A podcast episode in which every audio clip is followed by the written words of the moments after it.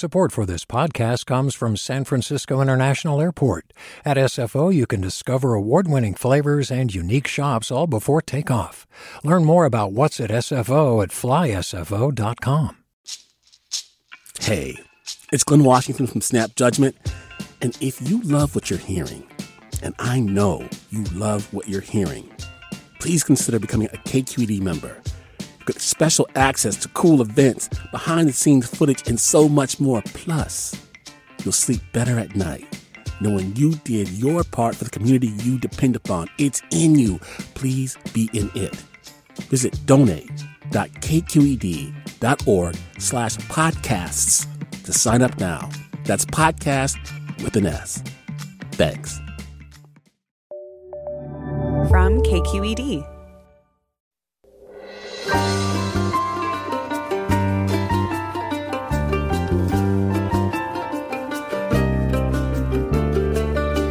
From K Q E D Public Radio in San Francisco, I'm Mina Kim. Coming up on Forum, Senator Tammy Duckworth was on Joe Biden's short list of vice presidential running mates and recently did not rule out running for president herself. The biracial daughter of a Thai Chinese mother and white American father, Duckworth is Illinois' first Asian American senator and the first senator to give birth while in office. As a teenager, she sold flowers on street corners to avoid hunger and homelessness. And she lost both legs when the helicopter she was co-piloting was shot down in Iraq. A conversation with Senator Duckworth. Join us.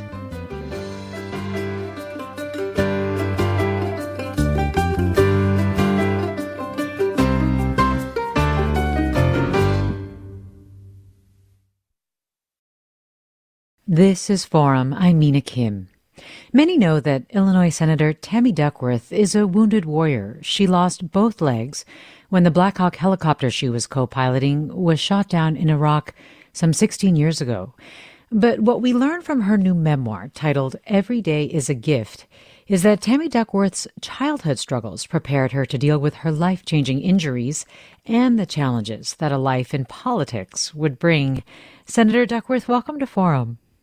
It's good to be on. Thanks for having me. Well, really appreciate having you on. And, you know, as I think about the challenges of a life in politics, as I said in the, in the introduction, I, I imagine that one challenge you did not anticipate as a senator was in January having to barricade yourself in your office when a mob of pro-Trump insurrectionists breached the U S Capitol.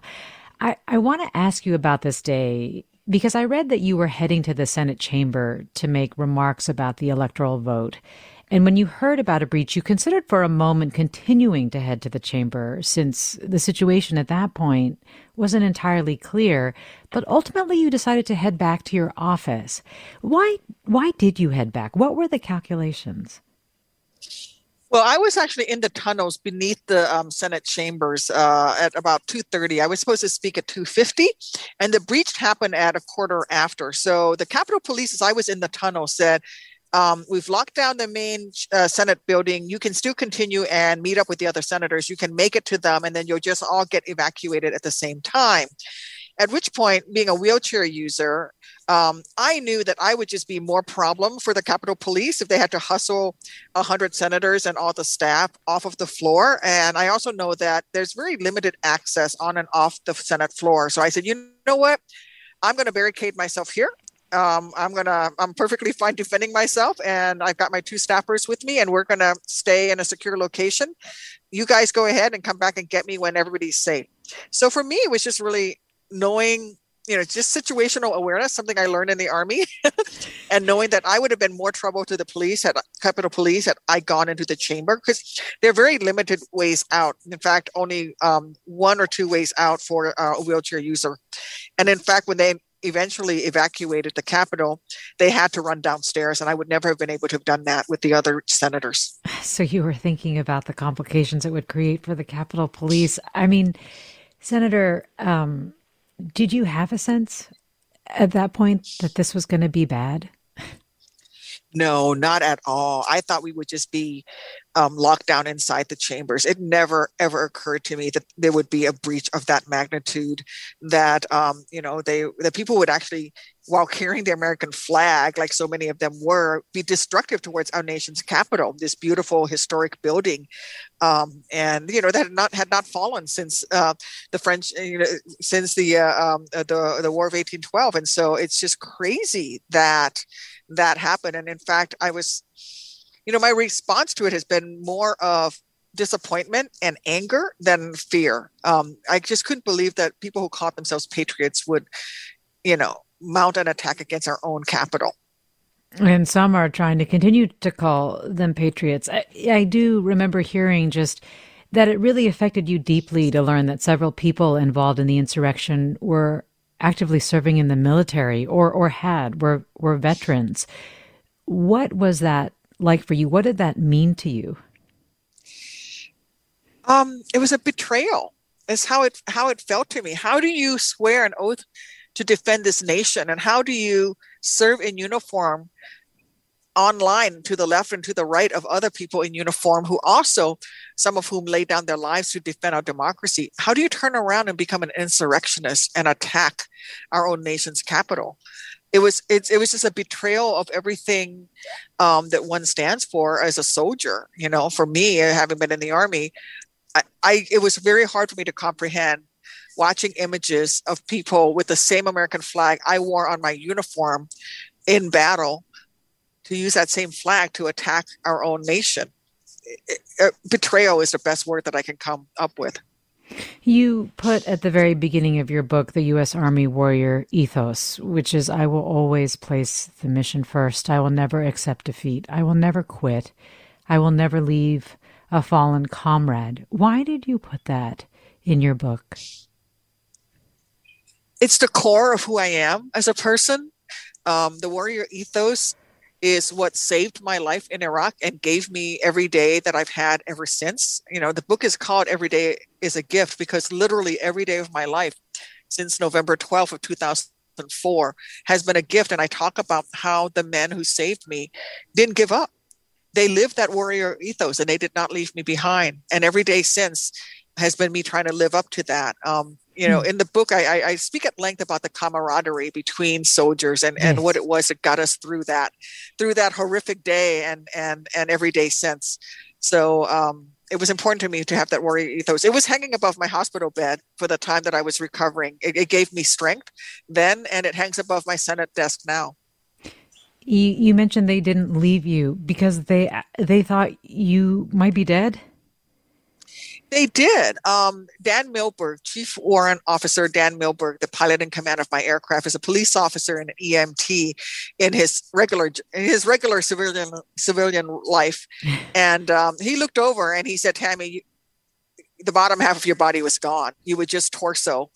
And he thought I was dead, um, but he refused to leave my body behind. And the I, I think readers will find the passages in the book about the shoot down and the struggle to get me out of there pretty gruesome, but I wanted to be very upfront about it because I wanted people to understand what my my buddies went through to save me, um, and and how that drives me today, because they wouldn't give up on me then.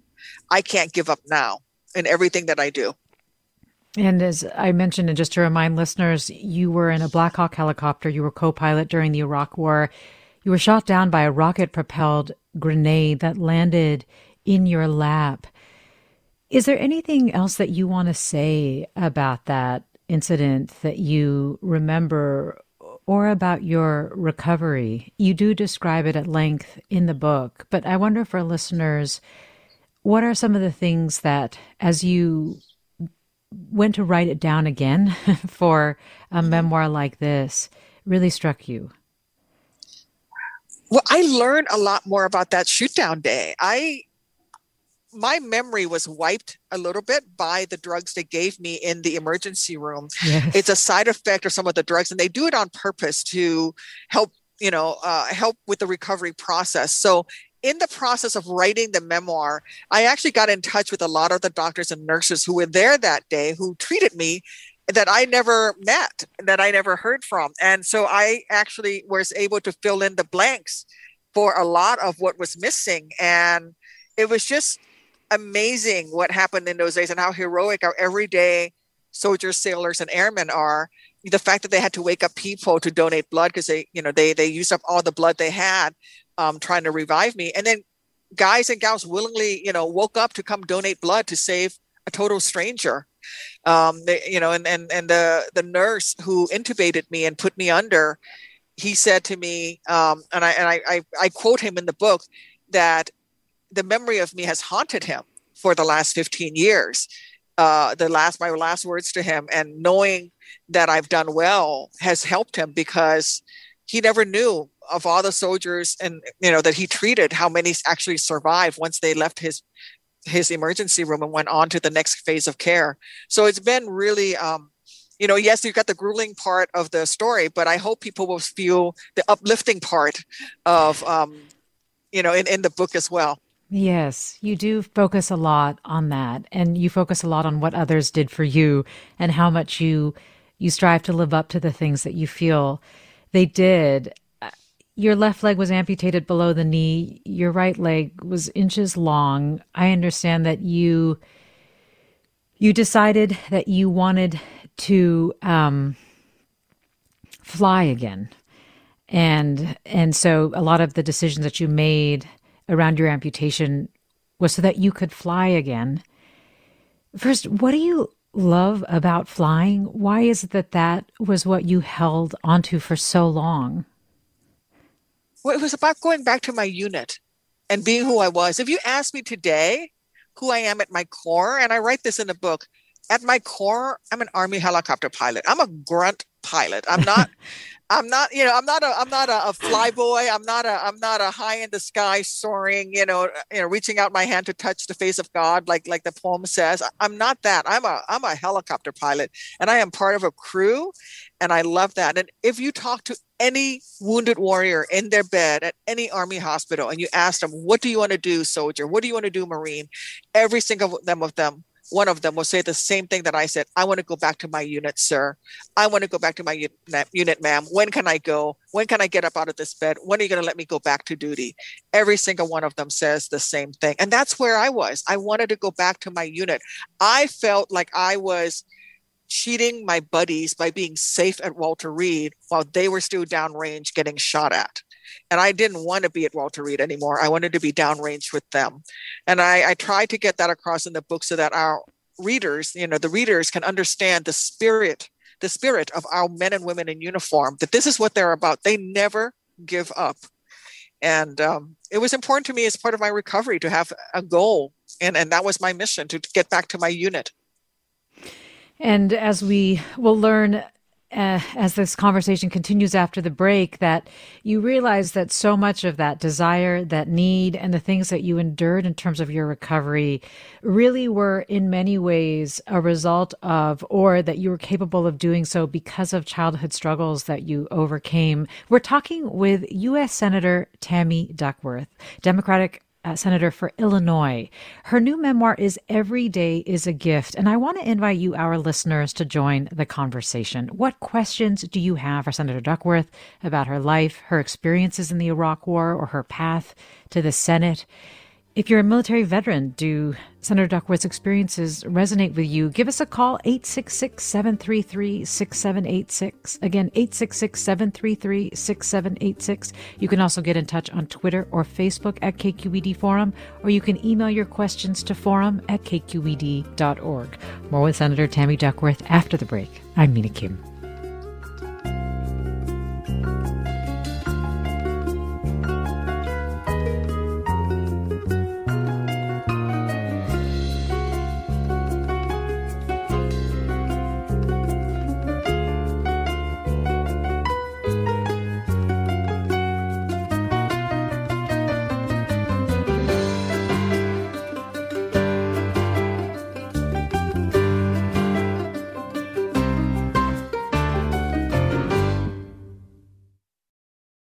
Support for Forum comes from San Francisco Opera. Set ten years after a school shooting, the critically acclaimed opera Innocence takes us into a complex emotional journey where our understanding of innocence and guilt is constantly upended. Kaya Sarriaho's ethereal score collapses the past into the present as a community of survivors grapple with how to move forward. Don't miss the highly anticipated American premiere of Innocence, June first through twenty-first. Learn more at s f opera dot com. Welcome back to Forum. I'm Mina Kim.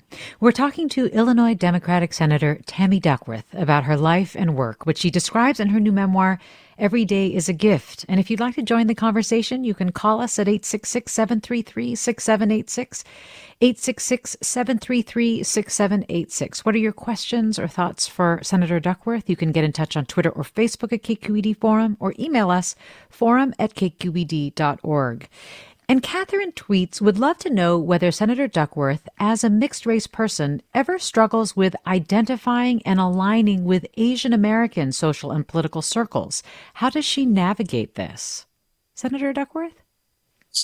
Well, I do. You know, it's funny because I grew up in Southeast Asia post-Vietnam War as an Amerasian child, where my Asian cousins saw me as mostly white.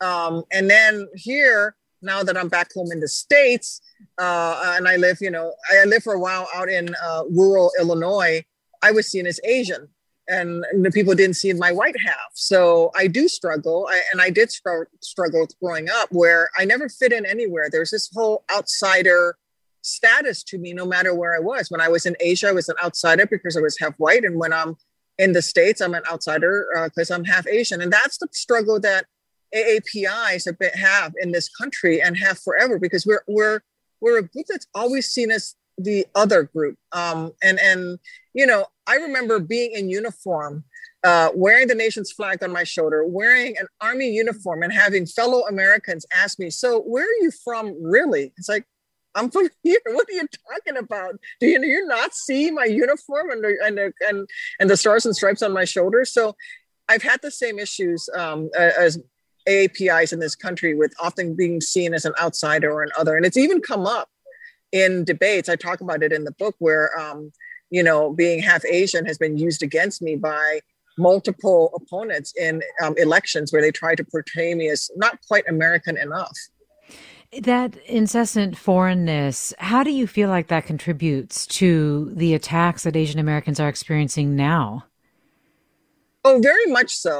Um, I, I You know, I don't think as a society, we feel that Asian Americans are truly a minority and are deserving of protection or special status.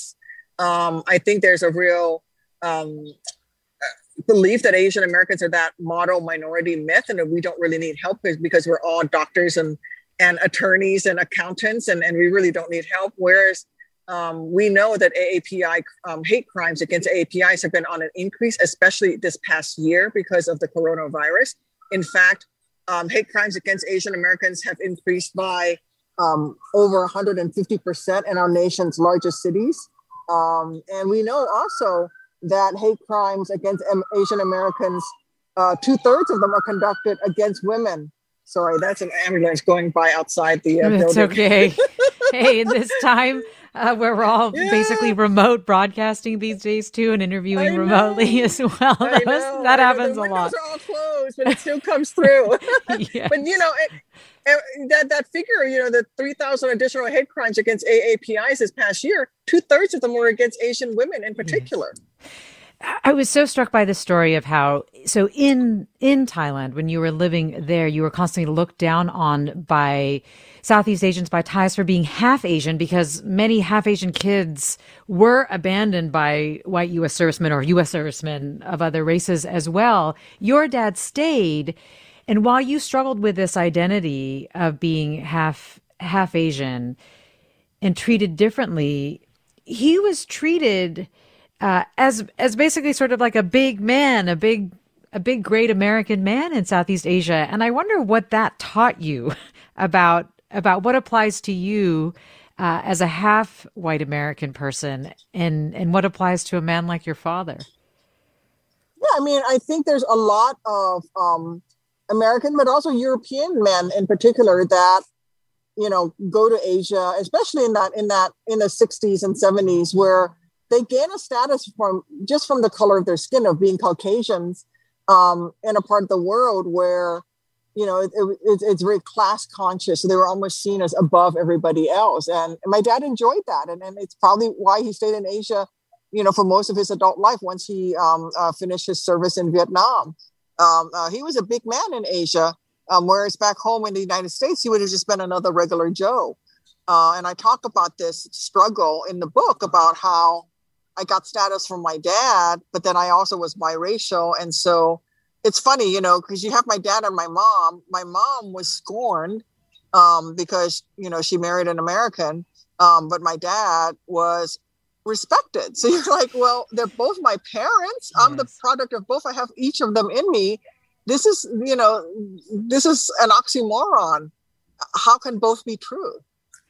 And as you, you say, your dad did not want to leave, but ultimately he couldn't find consistent work in Southeast Asia. So your dad, your brother, and you went to the U S actually without your mom at the time because you couldn't afford the fourth ticket. And you went to Hawaii, where you lived on food stamps, but but often went hungry because your dad was still struggling to find work. As a teenager, you really carried the financial weight of your family on your shoulders for a period of time. Can you describe some of the things that you did to try to keep yourselves fed? And also, you were so close to homelessness. Senator Duckworth? Yes, yes, uh, I am. Do, yes, sorry. sorry, that's okay. Do um, you mind describing no, some no, of the no, things no, that you did yeah. to, to help your family at that time? Yes, of course. My my father um, lost his job. The company he was working for overseas was sold, and the, and the new owners just, you know, decided to go with someone uh, that cost less than he did. Um, and and he went through a period of about five years where he couldn't find a job, and so we descended into poverty. We we we went through everything in our entire life savings. Um, I talk in the book about having to cash in my little passbook savings account with three hundred bucks in it, um, and giving that. And, and with that money, we bought the plane tickets back to the States. And the closest part of the States we could get to was Hawaii. And people think of, of Hawaii as, you know, this paradise vacation land. But for those struggling there, living on the margins, um, it was, it's a, it's a place of great challenges. I, you know, after school would go and I worked on the beach f- handing out flyers to tourists, selling cruises. And booze I, cruises, yes. Booze cruises or, or dinner cruises, depending on who the, um, you know, the target was. um, and then I also, um, you know, uh, you could go through the garbage cans in the tourist areas and you could find old like goggles and fins that tourists had bought for their vacation would throw away as they were leaving the islands. And I used those and I would scout, scour the beaches and the water for money. Um, I talk about how, you know, in the book, I think I say, how rich are you that you would go swimming with money in your pockets? And so I could always find a buck or two floating in the water. Um, I, you know, I, I hustled, I played volleyball.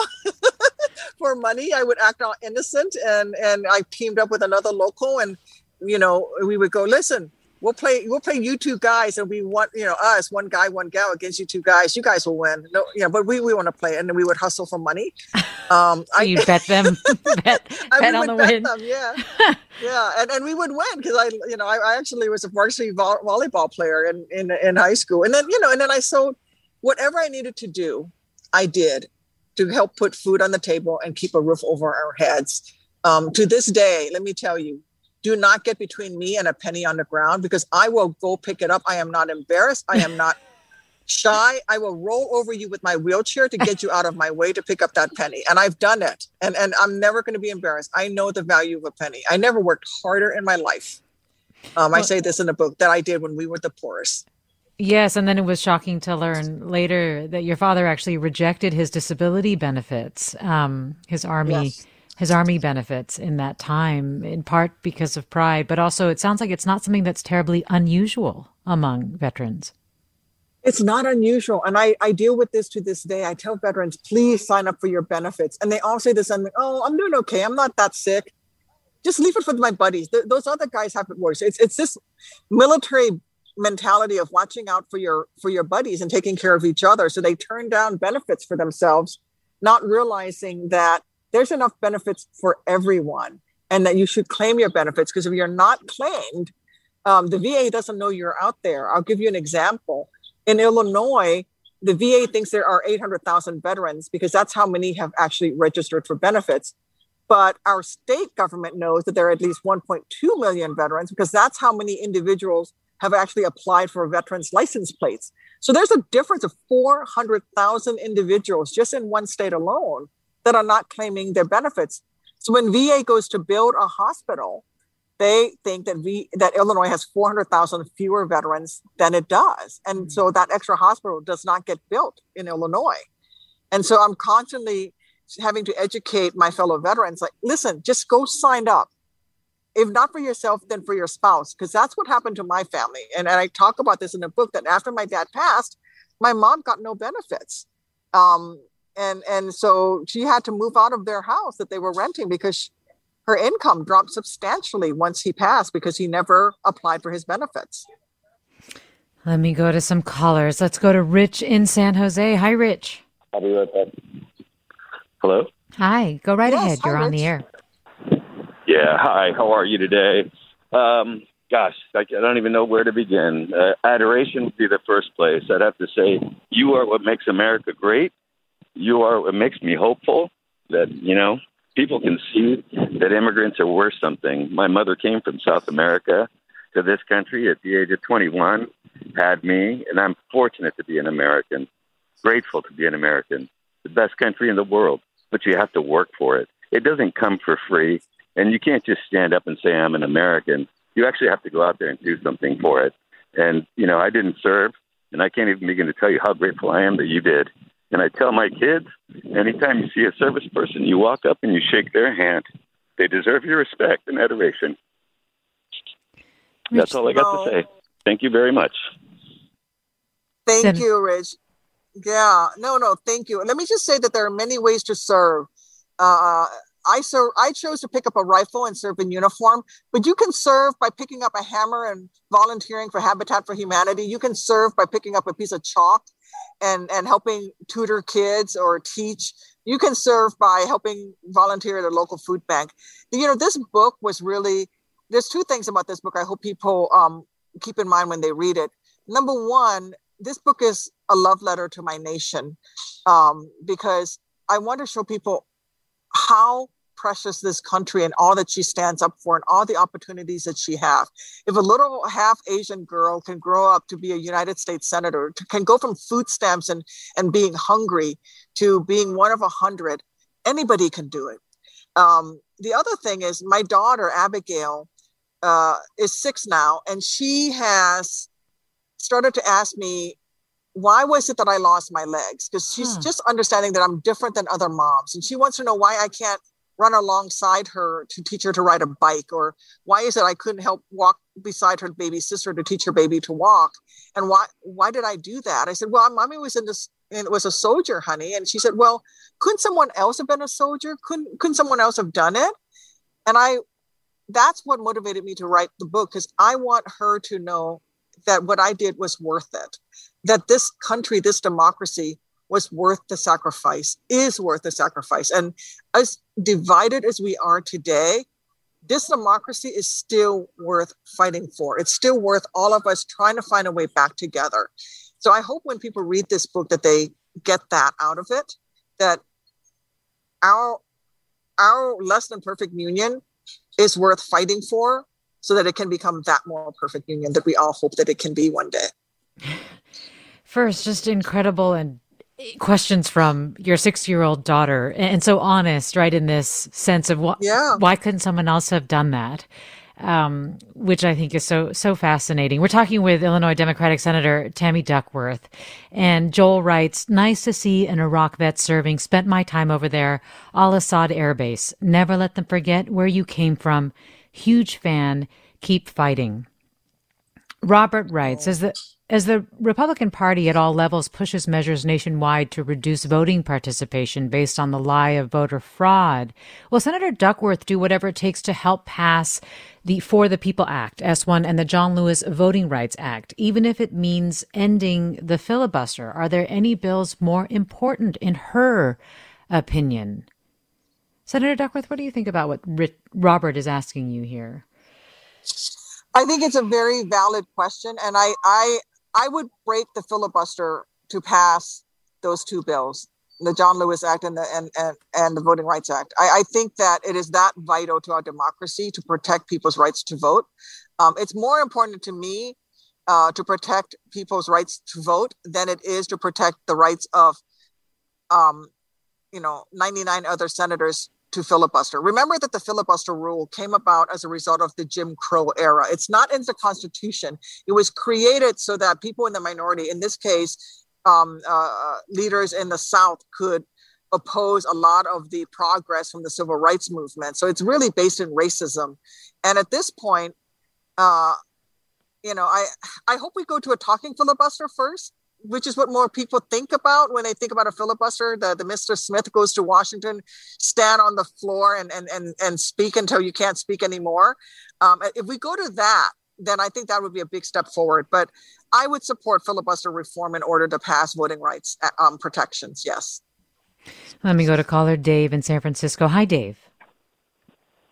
How are you? Um, first comment is my mom was one of the first doctors to graduate from Harvard Medical School. I'm so uh, proud of what you uh, achieved, Tammy, and, um, you know, really showing Uh, people like my daughter, fifteen-year-old, what she could really achieve in, in the world. So it's uh, incredible what you've achieved and um, what you've overcome. And so the question I have is uh, Republicanism just seems so collapsed right now and so close to what we might term as fascism. And do you see nego- do you really honestly see negotiating partners um, in the Republican Party? And what, what can be done?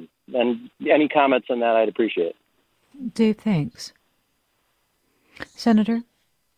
Well, I will tell you, I was deeply disappointed when not a single Republican senator voted for the American Rescue Plan. How do you vote against sending fourteen hundred dollars to Americans who are struggling to keep a roof over their families' heads and put food on the table? How do you vote against money for our schools so that they can um, clean our schools and get our kids back to in-person education? I, I was so disappointed that not a single Republican voted for that. Something that we desperately needed for the country to recover from this virus. Um, on the other hand, I will tell you, last week, I did just pass a bill out of the um, committee, a water bill, a water infrastructure bill that includes additional funds for fixing sewers and getting lead piping out of the uh, wa- infrastructure. And that was unanimous. All the Dems and all the Republicans in committee voted for it. So I, I have some hope there. Um, I will tell you, though, that over the last four years I've been in the Senate, I've become much more pessimistic than I was when I started. I always said before Donald Trump that I can work with anyone uh, as long as, as they love this country as much as I do. I sincerely don't do not believe that Donald Trump loves this country as much as I do. Um, and I hope that that is not true for my colleagues on the other side of the aisle. But boy, it's hard when when when you go to talk to someone and say, well, why won't you vote for this? And they and they don't have a good answer for you and they run away. I'll keep trying, though. I'll keep trying because, you know, we, we did get the water bill out of committee unanimous. So maybe there's some hope there. We're talking with Illinois Democratic Senator Tammy Duckworth. We're hearing about her experience as a combat veteran, her experiences as a senator, and about her childhood, which she describes in her new memoir, Every Day is a Gift. What questions do you have for Senator Duckworth about her life, her experiences, her legislative priorities that you'd like to see Senate Democrats advance? And if you were a military veteran, do Senator Duckworth's experiences resonate with you? eight six six, seven three three, six seven eight six is the number to call. Get in touch on Twitter or Facebook at K Q E D Forum or email your questions to forum at K Q E D dot org. More after the break. Stay with us. I'm Mina Kim.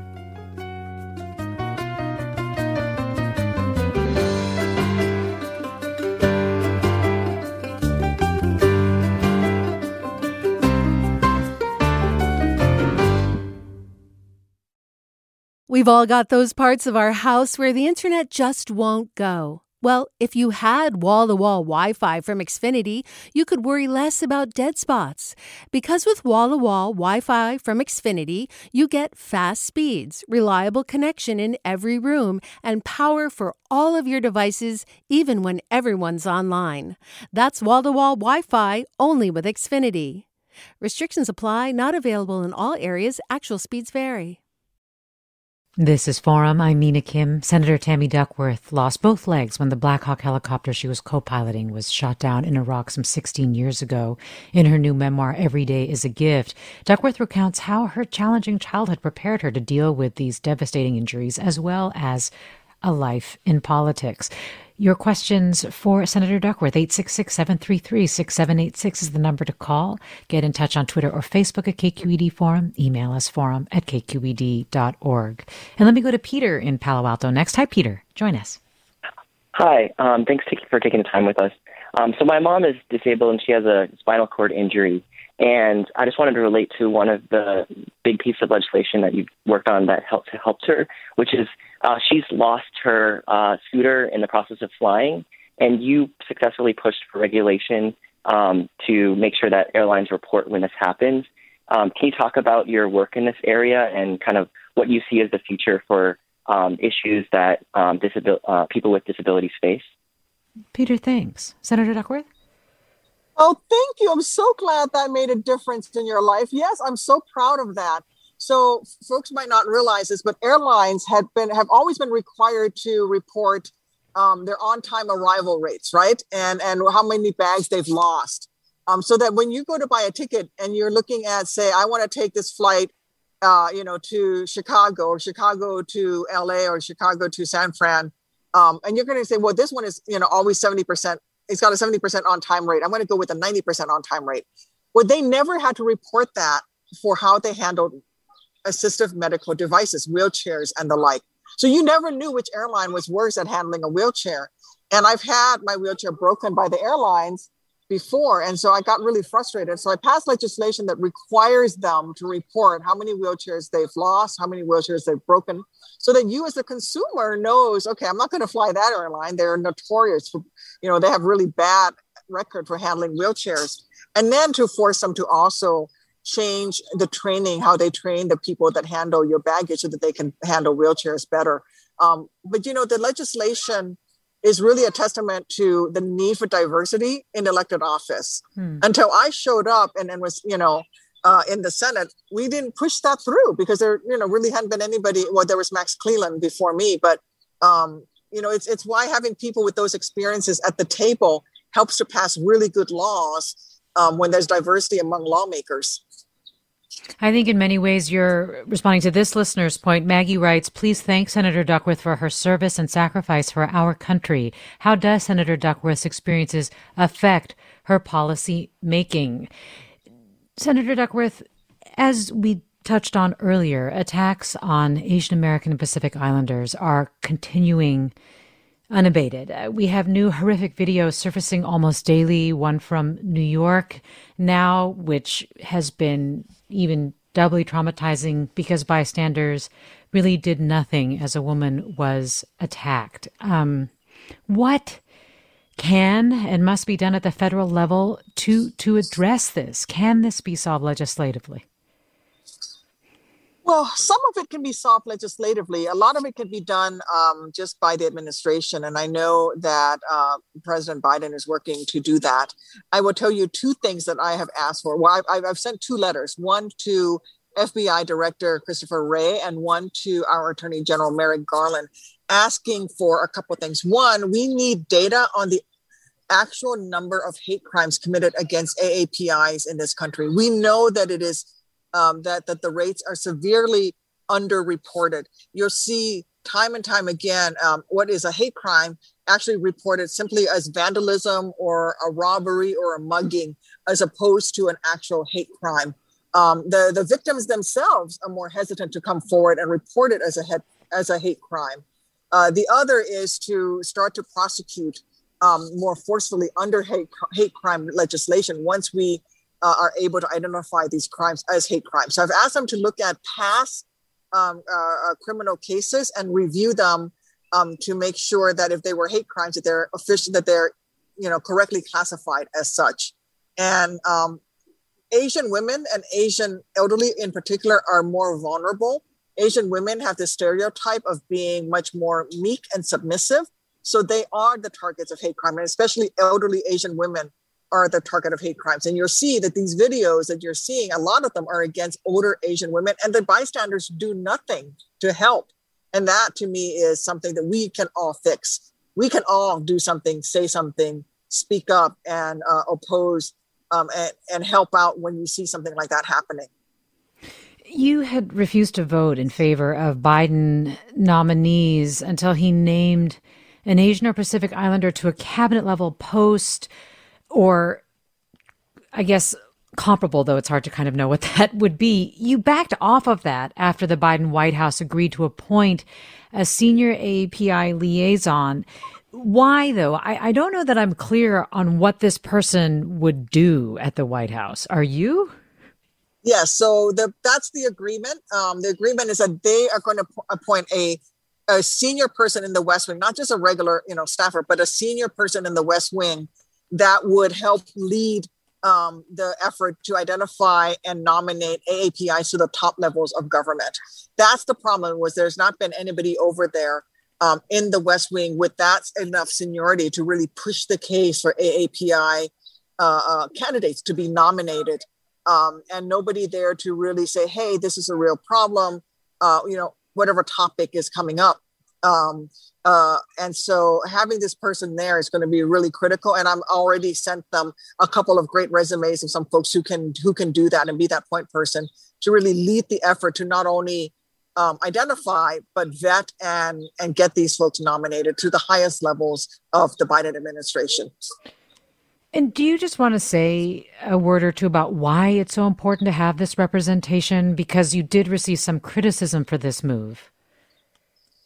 I did, but you know, it's again, a lot of this is reflective of how differently A A P Is are treated in our country. Um, uh, I was not the one who actually said it, but it was, you know, I was angry because when I said, listen, you you promised that you would have an Asian American nominated to a cabinet level position. There isn't one. This is, you know, um, there's going to be the first time in twenty years that we have a president, Democrat or Republican, who doesn't have an A A P I cabinet secretary. And that's not helpful at a time when we've gone through an entire year of Asians being targeted. Um, and the response I got was, well, we have Kamala, isn't that enough? And I and that's when I got angry. And I said, wait a minute, you know, Kamala is my girlfriend and, and she's as Asian as I am. She's biracial like, like I am, and she's wonderful. But you would never say to, uh, you know, you would never say, well, you have Kamala, we don't need any more African-Americans nominated to the top levels of government. You wouldn't say we have a white male president. We can't, we shouldn't have, we don't need to have any more white males nominated to the top levels of government. Why would you say that about A A P Is? Hmm. We're talking with U S Senator Tammy Duckworth, and we'll go to more calls. Tony and Tracy join us. Hi, Tony. Hi. Wow. Thank you. I'm I'm honored to be on. Um, Senator Duckworth, I'm a huge fan. Um, I hope you take this as a compliment. You are truly my spirit animal. Um, the question I have, my father served in Korea. He was a Marine. And it wasn't until after he passed away that I realized that he probably probably suffered from pretty severe P T S D. If you're willing to talk about this, do you have any P T S D from the accident, and how do you cope with it? Well, um, let me start off by saying that uh, uh, thank you for your father's service, and the Korean War vets um, especially were overlooked for a long period of time in our nation's history. Um, we just, we, we, you know, it's called the Forgotten War. Um, so those vets certainly deserve our thanks um, for their sacrifices. As for P T S D, um, I've been working very hard to try to get veterans to recognize that post-traumatic stress, whether or not it's just post-traumatic stress or the full-blown disorder, is a wound of war. We have to look at it as an invisible wound, but no different than my amputations. That the, uh, the the wounds suffered by our veterans to their brains is equally important and equally deserving of healing. Uh, I myself in the book talk about, there goes those ambulances again, sorry folks. um, the um, I and in the book, I do talk about the fact that I can't personally read Um, a book about either Vietnam or Iraq and Afghanistan, or watch a movie like The Hurt Locker all the way through. Because if I if I read or watch those, um, uh, types of media, uh, I will close my eyes that night and go to sleep in my bed in Illinois and wake up in Iraq. And I will live an entire day in combat where I get up, I do the most mundane things. I brush my teeth, I go, I pre-flight my helicopter, I meet my crew, I fly a full days of mission, ten, twelve, fourteen hours, um, landing in all the L Zs. It, it is as if I live an entire full day. And then I go and I hit the, I hit my rack in my bunk in Iraq, and I wake up and it's the next morning in Illinois, and I am absolutely exhausted, but also elated. I'm elated because I've just relived an entire day of being a helicopter pilot with my men. And I can't think of anything more joyous. And then immediately that is followed by grief and loss, because then I remember, oh, that was just a dream. That's not real. This is me now. Um, and so for me, that's, that's the form that it takes. I have to take a moment, acknowledge it, and then I just get on with doing what I need to do. But everybody is different. And when I was at V A, we coined the term, it takes the strength of a warrior to ask for help. So if you're a veteran and you are some, suffering from post-traumatic stress and you're listening to this broadcast, please, please call the V A, go to the webpage, ask for help. Brent writes, as a writing teacher with combat veterans and trauma survivors, the value of reliving one's episodes through writing is one of the best forms of healing. It reframes and detoxes the past. Publishing, sharing, reading aloud to others is often cathartic. Intimacy is being known. We're talking with U S Senator Tammy Duckworth. You're listening to Forum. I'm Mina Kim. Senator Duckworth, you have this way of describing things that happened to you, both in the book and even listening to you now, in such um, it's it's very matter of fact, very clear, very plain. When each detail could be its own meditation is is quite remarkable, and I couldn't help but wonder if that is in some way a survival mechanism that you developed um, with with all the struggles and challenges that you had. Um, I guess, you know, I don't know. I, I learned a lot writing the book, but I will tell you that I really benefited from recovering at Walter Reed. You know, my buddies who were not as badly wounded as I was in the war came home, spent two weeks demobilizing, and then went straight home. And so they didn't have the time to process through everything like I did. And at Walter Reed, Um, they were really good about asking you over and over and over again, what happened? How do you feel? So even though it wasn't a, a, a, you know, actual therapy session, all throughout the day, every day that I was there, whether it was the janitor or the cashier in the, in the cafeteria or the nurse or the psychiatrist, every day I was asked to retell my story over and over and over again. Hmm. Um, and I talk about this in the book where it becomes... what happened to me becomes a chapter in my life, but not the chapter in my life. And, and so I learned to handle it.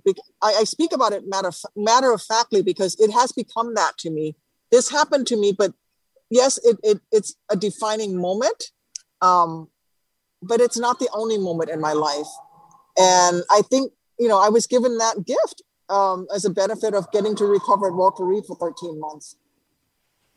This listener writes, how does the senator regard her Republican colleagues who still refuse to acknowledge and reject the toxic lie that the last election was stolen? Does she move on and seek unity regardless? This listener's question reminds me of an interview. it, I believe it was an N P R story that mentioned that you said after, it was a question about the insurrection and whether or not the insurrection would cause Republicans to, to change their minds about the election and how they communicated about it. And I was struck by what you said. You said, I don't know that they disbelieved the results of the election. You said that maybe some of them are realizing the enormity of appealing to those who believe in conspiracy theories and the damaging effects it has on our democracy and our institutions. Where are you with that? Do you think that that is actually happening in terms of realizing the enormous risks of doing that? Well, I think that there are some of my colleagues who recognize the, dam- the damage that's done when you support the conspiracy theories and you appeal to that. But unfortunately, um, I think we're at a point now where, you know, the Republican, my Republican colleagues who would stand up and say, you know, and, and, and counter the conspiracy theories, um, you could probably count the number of them on, you know, on the on one hand. Unfortunately, I think most of my Republican colleagues are buckling to um, this this group within the Republican Party that has hijacked it, um, that has really been encouraged by Donald Trump, and that Donald Trump continues to try to stoke um, in order to achieve his own personal ends, and and that's really sad to me. But I'm going to try, you know, I'm going to try keep working with my colleagues, but I. I sometimes I sort of wonder how, how do you, you know, how, for example, how do you not vote for a bill that says that it's just simple resolution against hate crimes, against A A P Is, um, and, and condemns the use of hateful rhetoric like Kung Flu virus? How do you vote against that? And some do. So, you know, you do the best you can, you show up, you try to find common ground where you can. Um, but it is hard. It is hard right now. Well, let me see if I can get one last call in, and this is from Michelle in Campbell. Hi, Michelle. Hi, can you hear me? I can. Go right ahead. Hello? Yep, can you we hear can me? hear you. Mm-hmm. You're on. Oh, you can. Okay, great. Um, I taught for the nursing at the V A for five years. I took clinical groups in with a private school, and I also served in the Gulf War in a tent hospital in the desert, and the quality of health care at the V A is so poor. The, the anti, you know, the old facilities for just the normal people, people like you who have serious, you know, the paralyzed people, they have excellent care. But for the vast a majority of people, in fact, there was a nurse there that said she was just there for a job. I met her in Palo Alto at a workshop, and she's, and I basically wrote her a note and said, if you cannot help these and, and be sensitive and not be burned out, you need to leave this job. But there's, and when I was at the V A, there was a, another receptionist who was walking down the hall who was having problems because she wasn't doing her job. And she said, someone take my job, I take their life. And so, Michelle, I'm so sorry. We only have seconds left. Did you have a question for, for the senator about what you've experienced? To improve the V A, whenever you have veteran V A people on K Q E D, they're flooded lines. So what is going on? That could... mm. Senator Duckworth, uh, in terms of improving the V A, especially at the level that Michelle is talking about. Yeah, well, you know, one of the things that we did to, to help improve it was mandatory funding for V A health care for veterans. Um, that happened under the Obama administration, and that certainly improved most of the V As. Uh, and we're still going through and, and, and fixing them. I will tell you that the v- quality of V A healthcare over the past ten years has become significantly better. I still go to V A for my healthcare, and not just for my amputations, but I go there for my women's health clinic appointments, for example. I get my annual pap smear there. Um, and so I, I actually go and I and I, I go through the process um, like all the other veterans and, and watch and make sure that it's that it's good. But um, if somebody is not getting good V A care, they need to absolutely call their congressmen, call their senators so that we know, so that we can come in and see what the problem is. Um, but I will tell you that President Biden is uniquely, uniquely as a military family member, um, dedicated to supporting veterans. And, and so is Doctor Biden. Well, Senator Tammy Duckworth, really appreciated having you on. Also appreciate Susan Britton and Grace One for producing this segment. And thanks to our listeners. This is Forum. Funds for the production of Forum are provided by the members of K Q E D Public Radio, and the Germanicos Foundation, and the Generosity Foundation. Support for Forum comes from San Francisco Opera. Set ten years after a school shooting, the critically acclaimed opera Innocence takes us into a complex emotional journey where our understanding of innocence and guilt is constantly upended. Kaya Sarriaho's ethereal score collapses the past into the present as a community of survivors grapple with how to move forward. Don't miss the highly anticipated American premiere of Innocence, June first through twenty-first. Learn more at s f opera dot com. We've all got those parts of our house where the internet just won't go. Well, if you had wall-to-wall Wi-Fi from Xfinity, you could worry less about dead spots. Because with wall-to-wall Wi-Fi from Xfinity, you get fast speeds, reliable connection in every room, and power for all of your devices, even when everyone's online. That's wall-to-wall Wi-Fi, only with Xfinity. Restrictions apply. Not available in all areas. Actual speeds vary. All over the country, we need to improve reading in Wisconsin. Schools are changing the way they teach reading. I'm calling for a renewed focus on literacy. We have gotten this wrong in New York and all across the nation. And it's happening because of a podcast. I think your podcast has changed my life. And I'm going to share this podcast with everyone I meet. Sold a Story investigates how teaching kids to read went wrong. New episodes of Sold a Story are available now.